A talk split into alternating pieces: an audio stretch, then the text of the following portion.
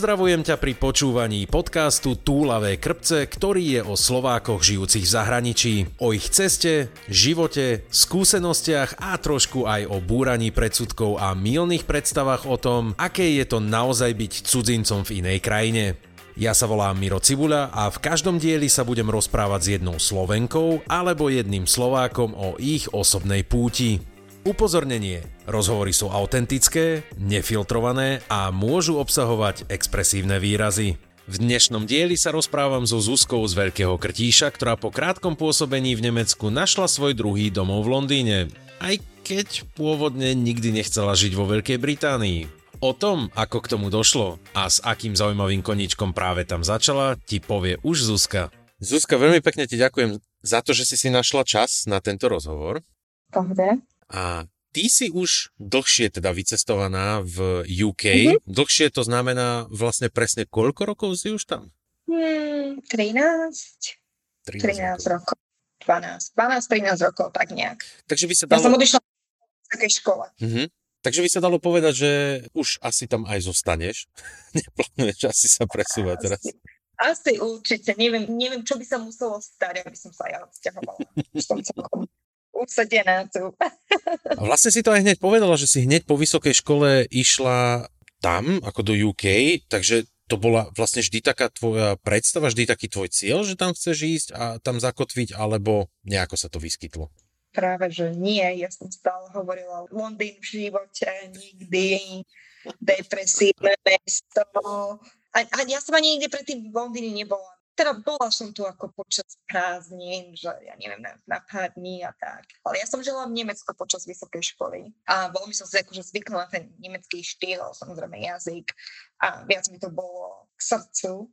Lenže ja keď som skončila vysokú školu, ja som nemohla ísť do Nemecka. Som nikdy nechcela zostať na Slovensku v prvom rade. Nikdy som nechcela zostať na Slovensku. Mm-hmm. Od malička, ako som vyrastala, ja som proste nevedela a teraz nič nechcem znieť nejako, že no, Slováci sa na figu, alebo čo to, to v žiadnom prípade, ale nejako som proste, neviem, nikdy som sa tam necítila doma.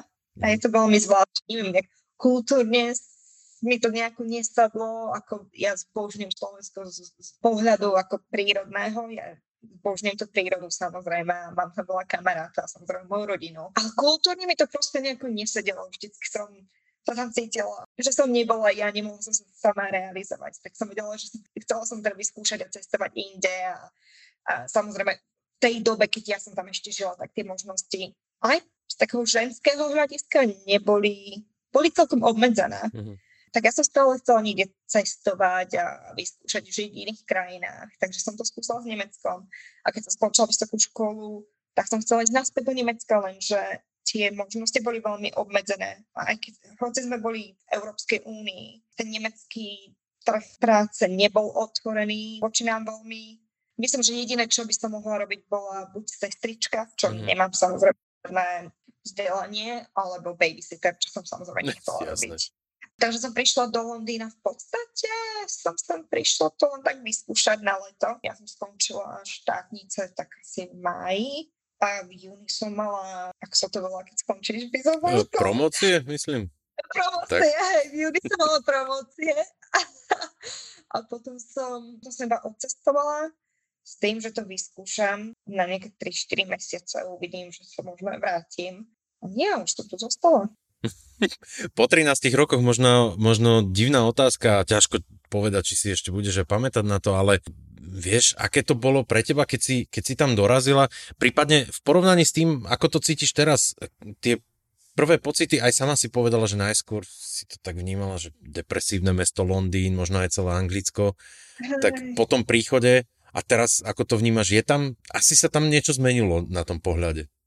Hej, ja som, v prvom rade som bola overwhelmed, keď máš všetkoho veľa, mm-hmm. ja strašne bola veľa ľudí, ideš do metra, do práce a strašne, strašne busy, všetci sa všade ponáhľajú.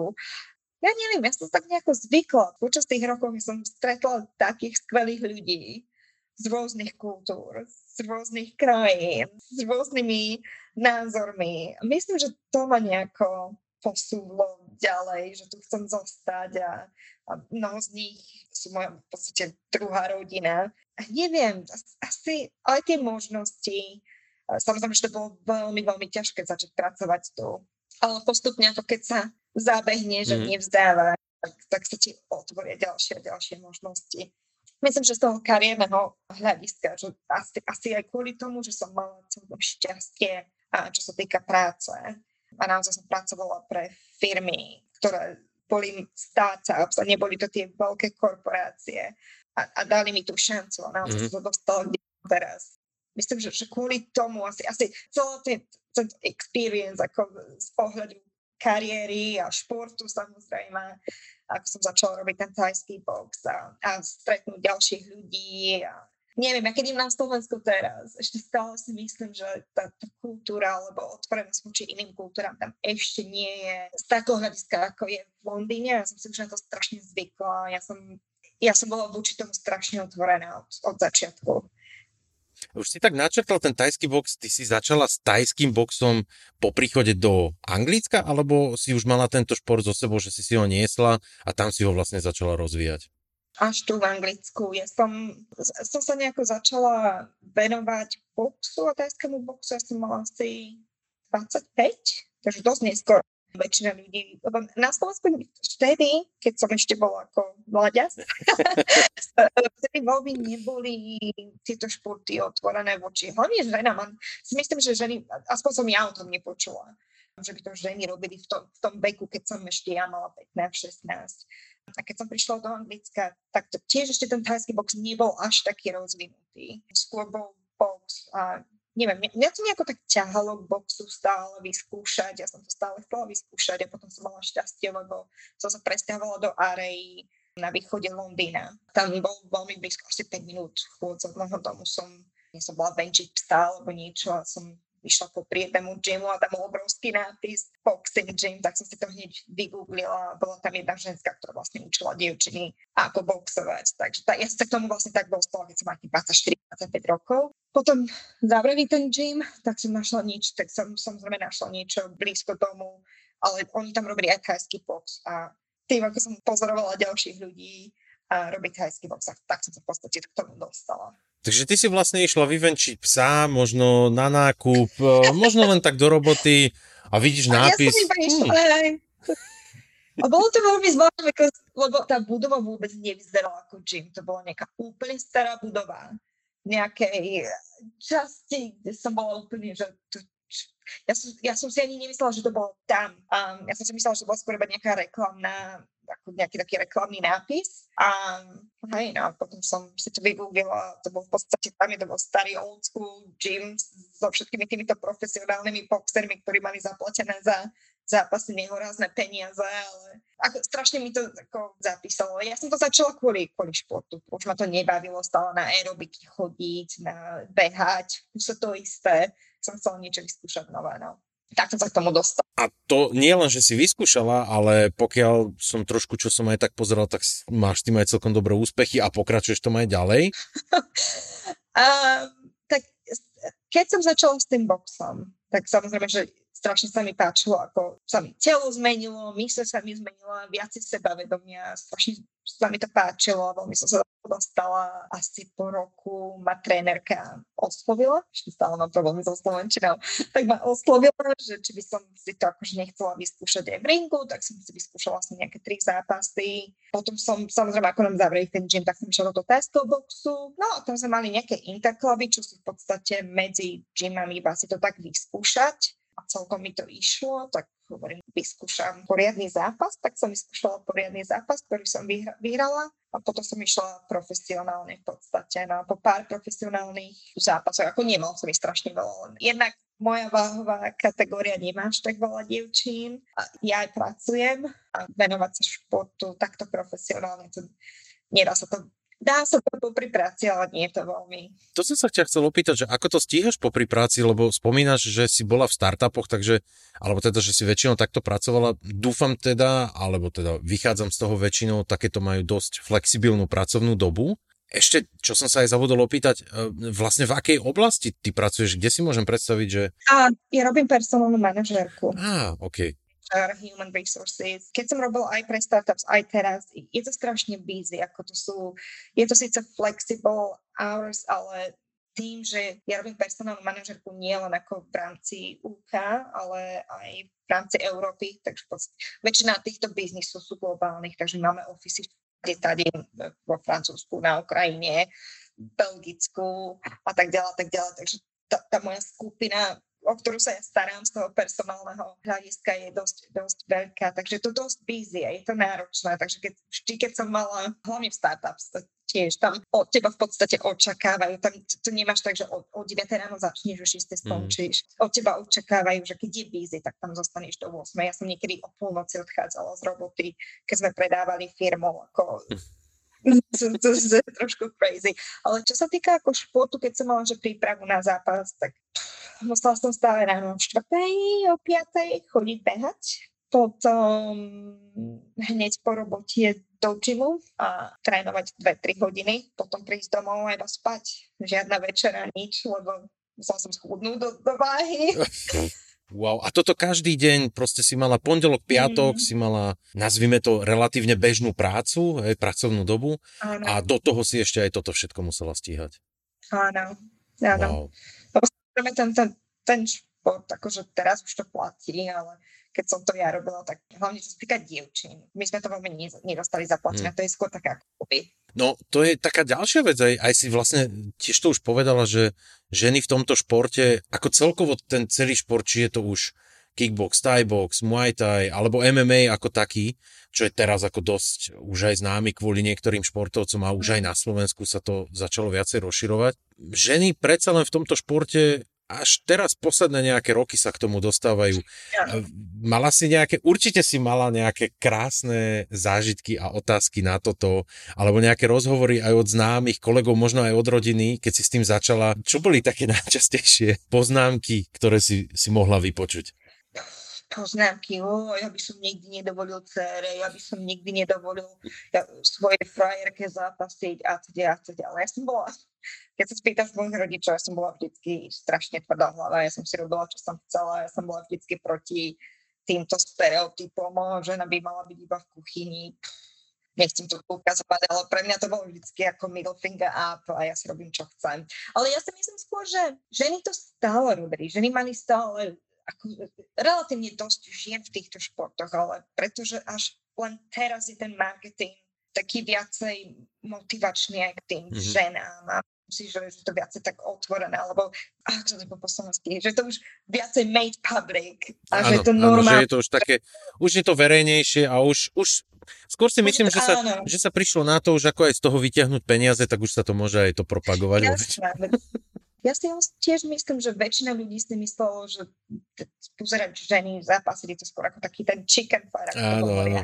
Ale práve, že ja si myslím, že my ženy ukážeme skôr lepšiu techniku a krajšiu techniku, že je to taký krajší pohľad. Niekedy oveľa viacej agresívnejší. Ja si myslím, že my to berieme oveľa viacej osobne, skrz tej histórie, skrz, skrz týchto takých stereotypov, že ona by mala byť iba v kuchyni a Yeah. A ty si už vlastne pracovala a potom si začala až e, s tým športom, čiže už si mala nejakú prácu, Áno. najmä tomu nejaký pol roka, rok, už si pracovala, až potom si sa dostala k tomu? Ja som už pracovala dobre 3 roky v mojej profesii. Mm, okay. A potom som začala každú sobotu som začala chodiť do boxing gymu a potom samozrejme som to začala praktizovať častejšie a častejšie v podstate sa do toho dostala. Ale ja som, ja som vždy mala strašne veľkú podporu z biznisu. Im nevadilo, som chodila do práce s obrovskými monoklami, s rozbitým nosom.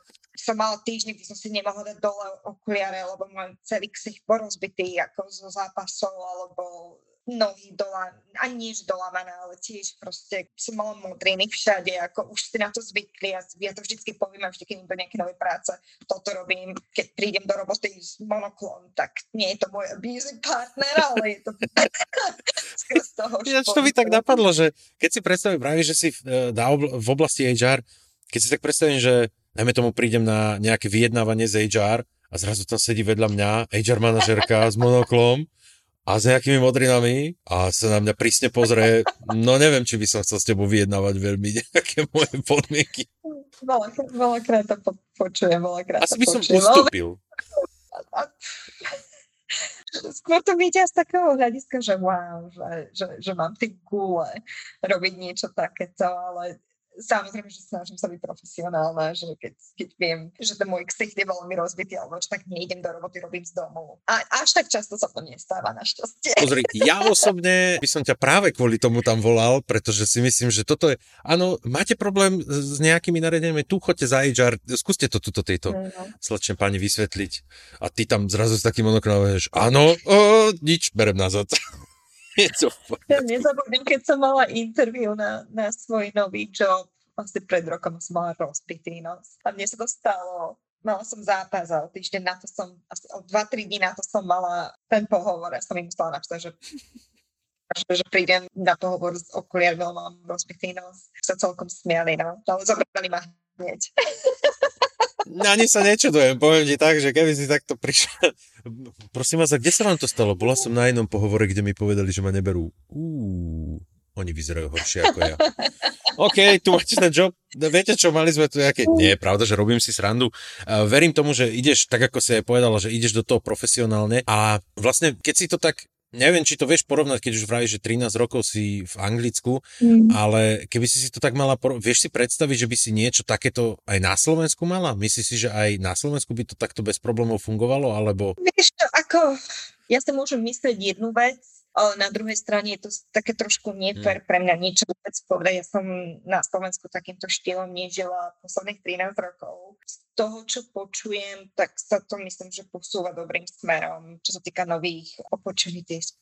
Možnosti. Ja úplne, pozri, môžeš bez problémov použiť aj anglické výrazy, a väčšina ľudí, ktorí toto počúva, predsa len už sa stretlo s niekým zo zahraničia a anglic, angličtina je. Ale si viem predstaviť, že niekto musí ma počúvať a že Ježiš Mariak mohol zabudnúť takto po slovensky, ale bohužiaľ niekedy, keď, keď rozprávam o športe, ktorý som začala v Anglicku, alebo alebo rozprávam o práci, ktorú som začala v Anglicku, je to veľmi ťažké sa vyjadriť. Nie, vieš čo, vôbec, e, vôbec kvôli tomu nemusíš mať nejaké výčitky. Ja tu mám tiež kolegyňu, ktorá je z okolností tiež 13 alebo 14 rokov v Nemecku a mm. často mi aj ona už vraví, že ja už som zabudla toľko tých.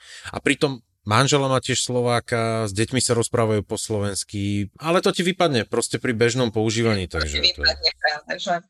Ale nie, ako čo sa týka toho, slovenského prístupu. Ja si myslím, že ešte je to tam tiež trošku tak tradične. Hmm. Ešte je tam tá cesta takto pokročiť, čo sa týka tohto. Ako ja som hlavne ohľadom čo z personálneho hľadiska, ako personálnej manažerky, ja viem, že tie zákony sú úplne iné, hmm. že tá kultúra iné. Ja som ešte stále počul nejaké šokujúce prípady, kde očakávajúce mamičky sú diskriminované istým spôsobom. A teraz neviem, či to sú iba isté firmy, alebo je to proste... Nie, ja nechcem nejako ako Jasná ja som tam nepracovala 13 rokov. A... Ale za tých 13 rokov, alebo teda minimálne za tých posledných 10, keď už vravíš, že e, sa venuješ aktívne takémuto športu, tak si sa asi pravdepodobne dostala do potešenia, kde si mohla plne využiť NHS a všetky jeho služby a všetky jeho eh, NHS je teda v podstate zdravotná starostlivosť, zdravotníctvo, v UK. Ak si ešte pospomínaš na to, aké to bolo na Slovensku, keď si išla k doktorovi alebo niečo vybavovať, v porovnaní s NHS, čo sú také tie najväčšie výhody, ktoré tam vidíš, treba z NHS a ak nájdeš nejaké, tak aj na slovenskom zdravotníctve? Hmm.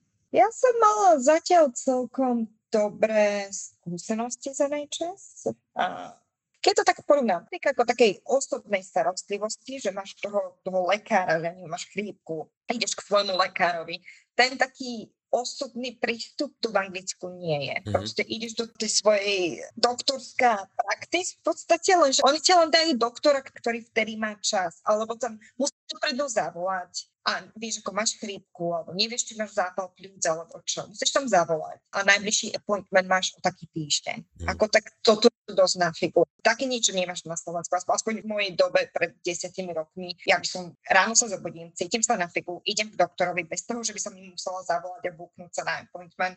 Idem tam, počkam pár hodín, doktor ma uvidí, dá mi lieky, všetko behom jedného dňa. To, tu takto to nefunguje. To mi veľmi chýba z toho slovenského hľadiska, ako takto porovná. A vždy, a viem, že som stále išla k tej istej doktorke.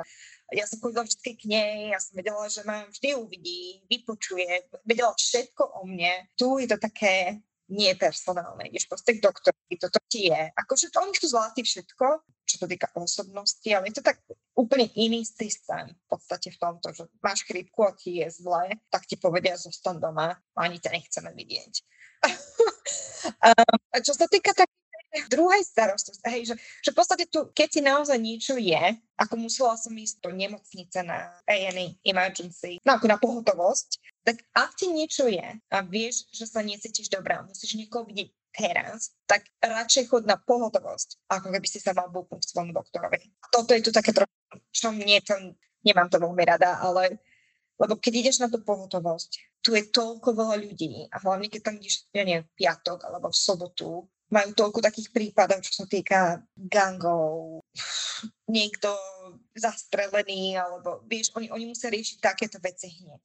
Ty, keď tam ideš, ja neviem, s horúčkou a že máš skoro zápal pľúc, tak tam odsedíš niekedy 12 hodín. No toľko, čo by si v podstate odsedela asi na Slovensku, keď čakáš na doktora, keď prídeš neskoro. To neviem, hej. To, už, to už ja neviem, že ako, ako to funguje. Nie, v úvodzovkách len, len ešte taký malý disclaimer, aby sa náhodou niekto nezľakol. Treba povedať, že žiješ v Londýne, takže to je mo- metropola, takže toto, čo si popísala, sa deje skoro v každej metropole. Vieš, aby si to zase náhodou niekto neporovnával, že žije v nejakom malom mestečku na Slovensku, kde predsa len mm. takéto nejaké situácie sa tam až tak nedejú, aby si náhodou niekto nemyslel, že čo sa to v tom Anglicku, keď tam vraví, že tam postrelených makarí tade. Nie, ale toto je taký hlavný rozdiel, čo som počúval na ten zdravotný systém v UK. Dosť si to aj ľudia chválili v tom zmysle, že práve situácie, kde, ako si povedala, máš chrípku, alebo si nejaká chorá, alebo niečo, zodvihneš telefón, zavoláš, popíšeš symptómy a pokiaľ nie je nejaký dôvod na to, že naozaj máš niečo vážne a že teda by si musela hneď byť hospitalizovaná alebo niečo sa deje, zostaňte doma, preliečte sa BIM.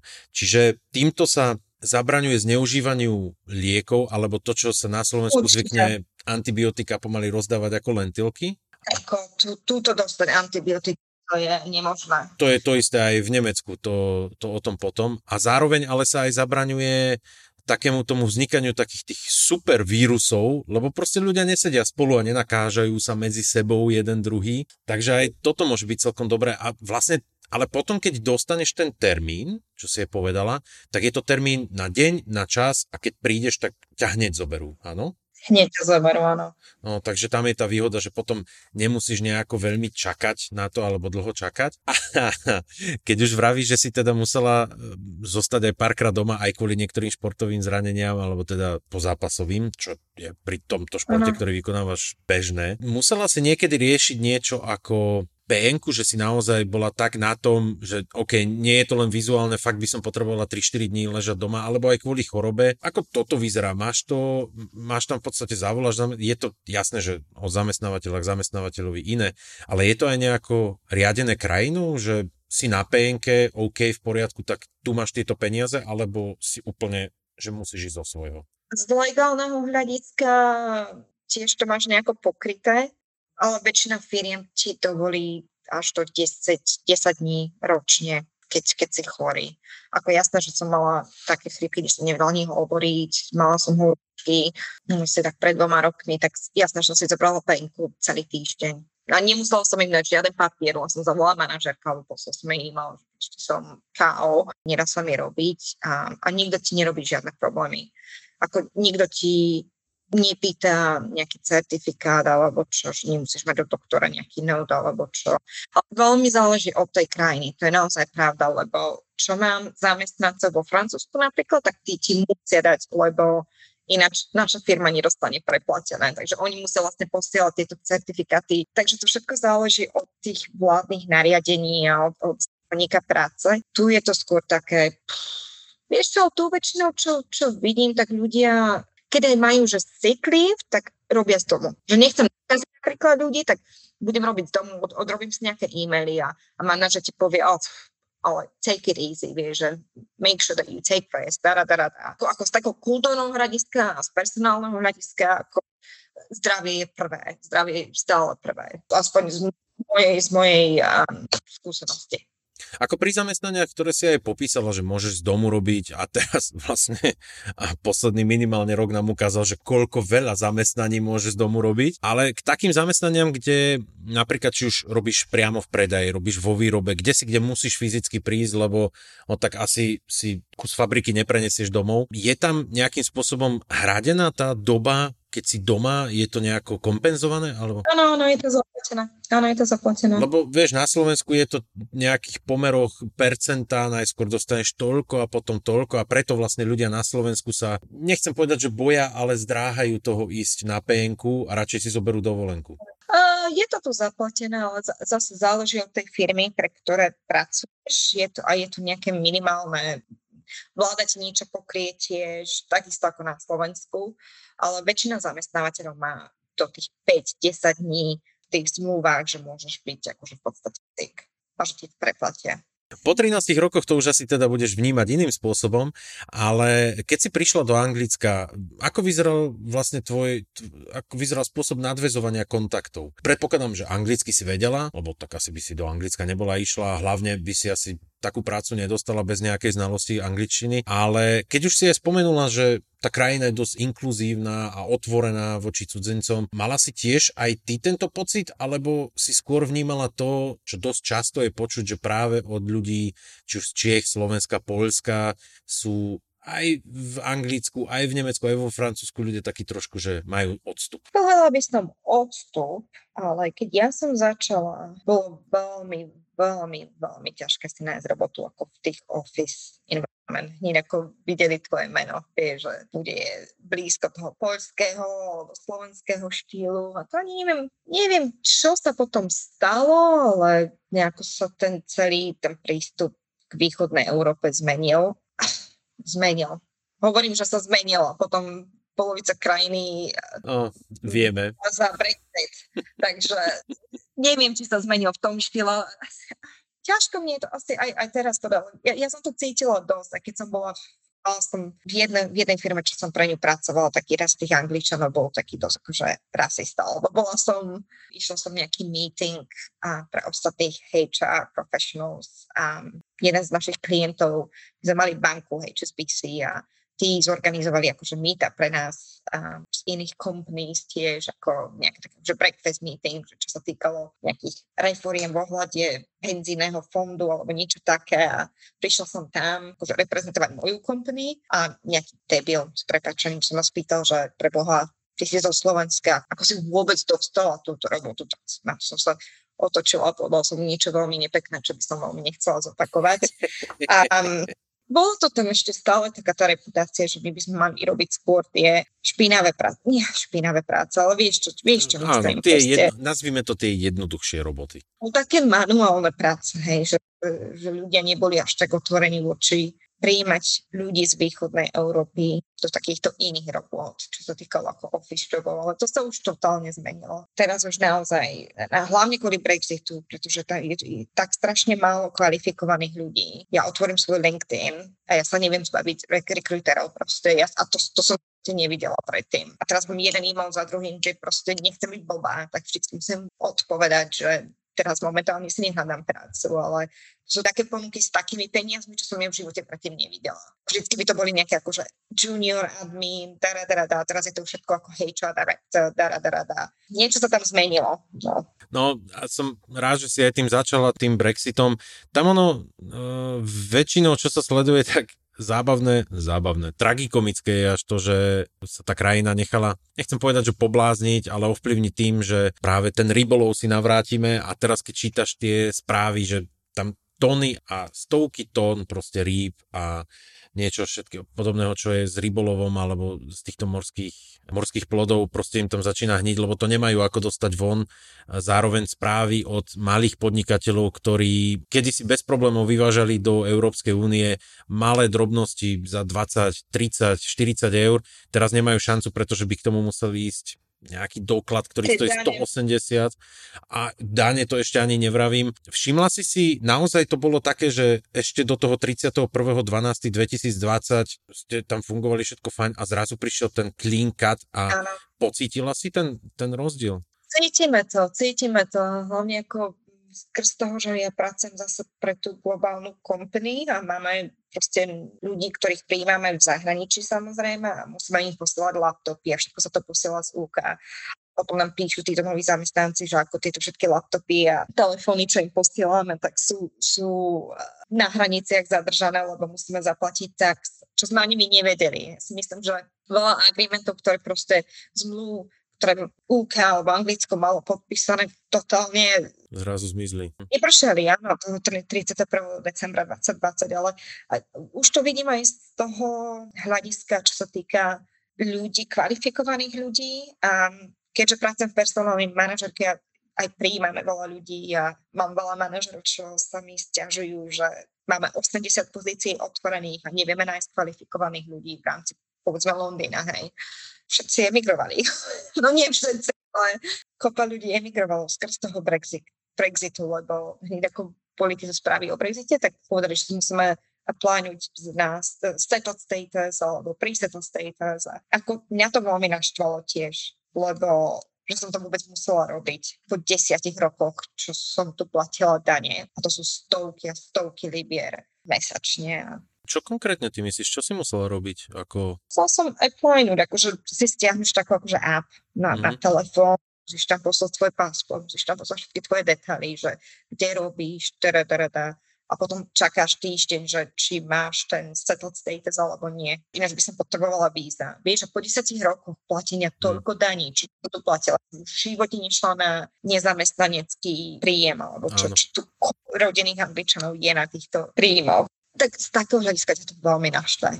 Nebolo by pre teba možno jednoduchšie si tým pádom požiadať o občianstvo? Ja môžem cestovať, kde chcem. Á, takže takto, hej, keby si mala zase UK občianstvo, tak... Ja nepotrebujem víza nikde. Angličania potrebujú víza, lebo mne otec tiež vravil, že o, nebude to jednoduchšie, ak si dáš British passport, dara, dara, dara. Ja môžem pracovať, ja môžem pracovať a môžem, môžem ísť hoci kde bez víz. To, že ja tu mám settled status, mi tiež garantuje, že tu môžem žiť mm-hmm. a pracovať, lebo som tu už 10 rokov platila dane. Takže pre mňa je to win-win situation. Jasné. A ako to vyzeralo s tým, že si mi aj povedala, že vlastne, čo robím aj rozhovor s tebou, robím rozhovor s tebou z tvojho domova, ale teraz v takom zmysle, že je to naozaj tvoj dom, tvoje bývanie. Ako prosím ťa vyzeralo vybavovanie vlastníctva nejakej nehnuteľnosti? Ty si to ešte teda asi vlastne kupovala v čase, keď klasicky Európska únia všetko fungovalo. Bolo to náročné, alebo? Ani nie. Z Európskej úniou to nemá nič spoločné. Tu máš mortgage brokera, ktorý ti v podstate nejakého úverového experta, ktorý ide a, a oni ti všetko proste vybavia. Ty posiel... Je to strašne veľa papírovačiek. Musíš poslať to, to, musíš poslať hento, kopu payslipov a teraz hľadať ten dom, ktorý nájdeš, kde netreba investovať až toľko, čo týka prestavby, aspoň nie tak to bolo ako, tieto properties idú hneď z jedného dňa na druhý deň že mali sme, čo som pozerala na niektoré domy, tak strašne sa mi páčili a roz, vieš, chceš sa na to vyspať, no toľko času tu nie je. Nenako vidíš, čo sa ti páči, musíš na to dať ponuku. Ja som to skôr myslel z toho, z toho hľadiska, že vieš tým, že tam nemáš ten citizenship, nemáš to občianstvo, takže či aj to nebola nejaká no, ďalšia... Pre... Máš peniaze, tak je to dobré, hej? ako všade vo svete. V podstate, hej. Ako Dôležitá nie, otázka, keďže už e, vraví, že, že si ten dom kúpila a teda si aj niečo predpokladám, že prerobila, máš v kúpeľni dva kohútiky alebo jeden? Dva.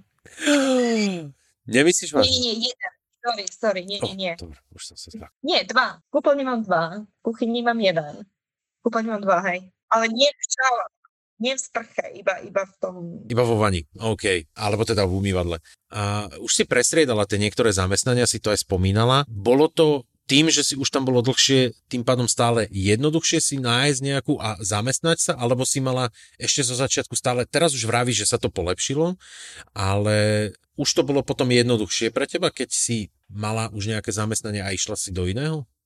Záleží od toho, kde robíš, akom departmente, a, a v ktorých firmách máš. A myslím si, že tým, že ja som mala šťastie na tie startups, tak ľudia vedia, že keď niekto robí pre startups, tak to väčšinou ľudia, ktorí majú rukavy vyhnuté a they get shit done. Hej. Lebo ináč by si proste neprežil. Ja si myslím, že tým, že ja som asi kvôli tomu, že a pre aké firmy som robila, keď, keď sa niekto pozrie na moje skúsenosti, tak čím viacej máš skúsenosti v takýchto firmách, tým lepšie pre teba. Ale zase záleží. Ako keď, keď si programátor, robíš software engineering, nie je problém to dostať robotu. Absolutne. To je tak asi teraz ako vo väčšine krajín, kde máš práve zamestnania, mm. či už v oblasti IT, či už v oblasti v takýchto niektorých odvetviach, je to pravdepodobne jednoduchšie. A prácu teda máš, bývanie máš, príde mi to také vtipné sa ťa na to opýtať, keďže si aj spomenula, že si vždy vlastne chcela ísť do zahraničia a nechcela si teda ostať na Slovensku. Okrem teda rodiny a prírody na Slovensku, keď si tak zamyslíš. Je tam ešte niečo v UK, čo ti vyslovene chýba? Teraz kľudne aj s ohľadom na niečo také ako, neviem, brinza, alebo nejaké naše pochuťky, alebo niečo podobné. Ani veľmi nie, lebo jednak mami nám vždycky postela veci, čo oni, mne naozaj netreba. Čo mňa ani nikdy nevždy, vždy potom zavolám, na čo mami. tu sú, tu je kopu týchto obchodov, čo sa týka ako slovenských. Keď si chcem kúpiť horálku, 5 minút chôdze. Je to, to sa ťa chcem akurát opýtať, že či tam máš fakt takéto obchody, že... Tu sú, kopu, kopu. Že takéto veci Amazon, z Amazonu sa už dajú objednať veci, máš online delivery, to sa všetko dá objednať, aj to nie je problém. Ale čo by mi tak chýbalo? Ako vždycky, keď otec príde po mňa z letiska a on si pustí náhodou svoje CD, tak vždycky strbem, lebo ja chcem počuť proste slovenské rádio s nejakými slovenskými hitmi, starými hitmi, nie tie nové, toto nové, čo počúvam, to ale, ale tie staré hity um, a to je asi jediné, čo mi tak chýba. Rádio s nejakou slovenskou hudbou, čo, čo, čo mi tak pripomína stanovačky, keď som mala 15, 16. Mm-hmm. A to je ale ja si myslím, že aj tie, aj tie puby, že sú také iné. V čom iné? Tu, tu je to také, ja neviem, tu je to všetko také klubové však, čo ideš do klubu, musíš sa naobliekať. Uh, keď ideš vonku, tak je to všetko má high heels, dress, make-up. Doma, aspoň v krtiši, vieš, že to také, ideš do krčmy, či si dáš trakciu, či si dáš nejaké džínsy a ideš na pivo proste s kamošmi a nikoho nezajíma, či máš make-up na ksichte, alebo čo keby to tam ukázala v štekloch a čo je stav, tak by sa asi na mňa pozreli, či mi šíbe. oh, závisí asi od toho, že ktoré podniky, ale áno, rozumiem presne, čo myslíš. a už si, sa aj, už si sa aj naučila nejaké také tie, lebo predsa len je väčšinou predstava o tom, že tie puby v UK, v Írsku a podobne, že sú také tie originál puby. Už si sa naučila nejaké originál ang- anglicko-pubové skladby? Tam veľmi nehrajú takto hudbu. Nie? Nie. A tak určite, že púšťajú niekde. Väčšinou nie. Väčšinou keď, tam to nie je tak, že akože jukebox. Je tu jeden, tu v tejto more je, mojej áre je jeden pub, kde ako sú live bands, ale normálne väčšinou nie sú. Väčšinou si ľudia chcú sadnúť a pokecať. Alebo keď ideš, sa to volá box bar v Shoreditch, že väčšinou ľudia chodia do tých takýchto food marketov a tam aj bary a nejaký DJ hrá niečo v pozadí. Nie, ale nič také takého slovenského štýlu by som povedala. A vyslovene také tie stereotypy, čo sa vo svete, ako sa vnímajú, či už Angličania alebo Anglicko ako také, naozaj to platí, že sú fakt takí kľudní a fakt takí rozvážni, by som až povedal, alebo je to len niečo, čo bolo kedysi možno a je to iba taký stereotyp? nepovedala by som, že kľudný, ale oni vždy sú ako politically correct. Ja neviem, asi kvôli tomu, že ja robím s toľkými národnosťami, veľmi nerobím akože s angličanmi až tak. Väčšinou sú to úplne iné národnosti. Ale s angličanmi, čo ja viem, ako ja by som nepovedala, že sú nejaký, že kľudný. Oni ste proste, sú skôr tiež takí ako direct. They don't give a proste, že, že ti povedia, ako, ako sú veci a čo chcú a oni to síce povedia takým politicky, akože tak polajný, ale vieš, čo myslia, vieš, že chcú Áno, to, si to Ťažko sa mi to vysvetľuje, ako, neviem, ak teraz rozmýšľam nad jedným kolegom, s ktorým robíme. Viem, že moja, moja kolegyňa s ním má strašne veľký problém, ale ja neviem, či to je proste mojou osobnosťou, ja si zvyknem na všetko proste. Mm. Ja som robila už takými osobnostiami, že mňa už nič neprekvapí. Ale hej, sú takí, takí chlad, chladnejší, by som povedala nemá taký ten human prístup k ľuďom, taký, že všetko to biznis väčšinou. Á, tak na, na druhej strane môže to byť aj celkom príjemné, že máš práve takýto polite, alebo takýto slušný teda ten prístup, alebo taký zdvorilý, povedzme to tak, práve kvôli tým aj situáciám alebo aj veciam, čo si spomínala, predsa len ako cudzinka, keď si tam prišla a v čase, keď si aj ty tam išla. Nie, že by to teraz bolo veľmi iné, ale ešte aj ako žena máš to predsa len ťažšie hlavne v sfére, kde sa, pot, kde sa chceš dostať ďalej, je to stále. Ešte to nie kde by to malo byť, ale myslím si, že tým, že vláda vydáva všetky možné nariadenia, sú tu tie audity a naozaj sú tu tie kontroly, aby tam neboli nejaké pay gaps between men and men a, a takéto veci, tak si myslím, že sa to už, už sa to lepší ale už, už vidím ženy v týchto lead pozíciách, ako už, už to nie je také, že u žena, ona bude aj v som pointe tehotná. Víš, už, už takéto myslenie už, už, už veľmi nie je. Aspoň. Kariéra celkom dobre našlapnutá, aj športová zároveň. Dom kúpený, predpokladám teda, že už neplánuješ sa asi z Anglicka nejako v dohľadnej dobe presúvať. Pravda, že nie, že by si sa tam nejako išla uh, na to. Alebo... Ja stále hovorím, nikdy nehovor nikdy. Mm. Neplánujem nič momentálne. Určite, že nie. Ja som som tu šťastná, spokojná. Čo sa týka mojich osobných life goals, ja si myslím, že Londýn bola tá správna voľba. Ale nikdy, nikdy nehovor nikdy. Jasné, že mám rodinu na Slovensku, keby sa niečo stalo. No, tak to ani neprivolávajme radšej. Keby tam boli, presne tak, keby tam boli nejaké takéto okolnosti, hej, tak možno, ke, ke, keď musíš, tak musíš, jasné. Ano, Takže ano. že nikdy nehovor nikdy. Ja som vždy vravila nikdy, London nikdy, a tu som 13 rokov. si to skončila. To, je, to sa mi veľmi páči na tom, že do Londýna v živote by som tam bim, 13 rokov neskôr, tak som tu, že nejaký ten piatok. Presne tak, presne tak. Preto hovorím, že nikdy nehovorím. A nejaké ciele, čo sa týka športu? Máš niečo ešte vytýčené? Čaká ťa? Jasné, teraz v tomto období je to veľmi ťažké, lebo tak jednak zatvorené posilky alebo zatvorené gyms sú asi to najmenej, ale predsa len posuňme sa snáď nie do takej vzdialenej budúcnosti, keď toto znovu bude fungovať. Máš na pláne ešte nejaké zápasy alebo niečo, kam by si sa chcela posunúť? Ja si myslím, že už nie. Ja mám predsa len 35 rokov. A... to povedala, ako keby to bolo veľa.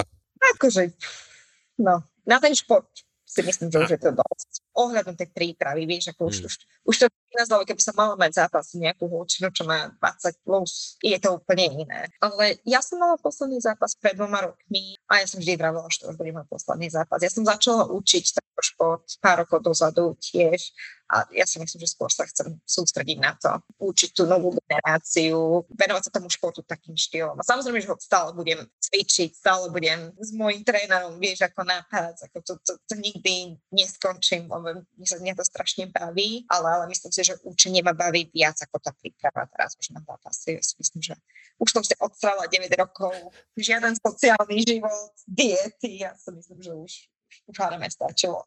Takže počkaj, počkaj, ty okrem tvojej práce teraz ešte aj trénuješ, nazvime to doraz mladistvých a učíš to pre mňa, ako nechcem do toho šprtať nejako extra, ale, ale dúfam teda, alebo teda stretla si sa s niečím, že by sa na teba pozerali kvôli tvojmu pôvodu, že nie si zrovna z UK nejako divne, alebo je to naozaj tak inkluzívne, že nikoho to tam z tých rodičov vôbec ani nezaujímalo, že skade si? Nie, nikoho to nezaujíma. Asi tak kvôli tomu, že ten Jim je vlastným Poliakom. Ďalší, čo sa týka ostatných, čo tam učia a čo aj zápasia, tak jeden je z Litvy a ďalší muslim, ako my sme tam taký mix. A ja si myslím, že tam sa skôr pozerajú na, na to, že či, čo si dokázal v tom športe, ako pokiaľ nejaké zápasy vedete nás na YouTube, tak vieš, ako prečo nie. Ja si myslím, že som v tom aj veľmi dobrá, takže ich to baví. Tak, ako by to aj malo byť. A na YouTube teda nájdeme aj teba, predpokladám, tak hádam nejaké linky tu aj potom pozdielam, aby si mohli aj posluchači pozrieť. Ja ti v prvom rade veľmi pekne ďakujem za tvoj čas, že si ho našla a teraz aj hlavne v tomto období a dúfam teda, že sa ti bude dariť aj ďalej, zdravie ti bude držať. Na záver, Ďakujem prenechávam priestor pre teba, nejaký odkaz, nejaká myšlienka, niečo, čo by si chcela odkázať ľuďom, ktorí sa možno chystajú na to vycestovať, či už do Anglicka teraz, asi trošku mm-hmm. ťažšie, alebo tam rovno aj začať svoj život, stage is yours. Ako sa hovorí, snívať treba, a v anglicku hovoríme dream big, a, a nič ťa nezastaví, iba tvoja myseľ. Ja som, ja som si prešla toľkými prekážkami, toľkými ľuďmi, čo mi neprijali strať na to, proste rob si, treba v seba veriť strašne, strašne silno a potom všetko je možné. Všetko, čo ako ja som, ja som stále snívala o tom, že kariéru si sama vybudujem, vždy budem nezávislá a to sa aj sa ti to podarilo. Zuzka, veľmi pekne ti ďakujem, veľmi pekná myšlienka na záver. Prajem ti ešte všetko dobré, hlavne zdravia a teda aj pracovnej istoty nejakej, aby ťa náhodou stať nevyhostili. Stay safe, starajte sa o svoje zdravie, to je asi veľmi, veľmi podstatné. Si myslím, že t- celý tento pandémik a COVID, čo dokázali je, že, že treba starať o telo a myseľ. Ak by si chcel vidieť nejaké videá zo Zuzkyných zápasov, tak navštív Facebook alebo Instagram Túlavých krpcov, kde na ne nájdeš odkazy. Tam mi môžeš napísať aj pokiaľ máš nejaké otázky alebo podnety, prípadne využi mail tulavekrpce.gmail.com Vďaka za priazeň a počujeme sa pri ďalšom dieli Túlavých krpcov.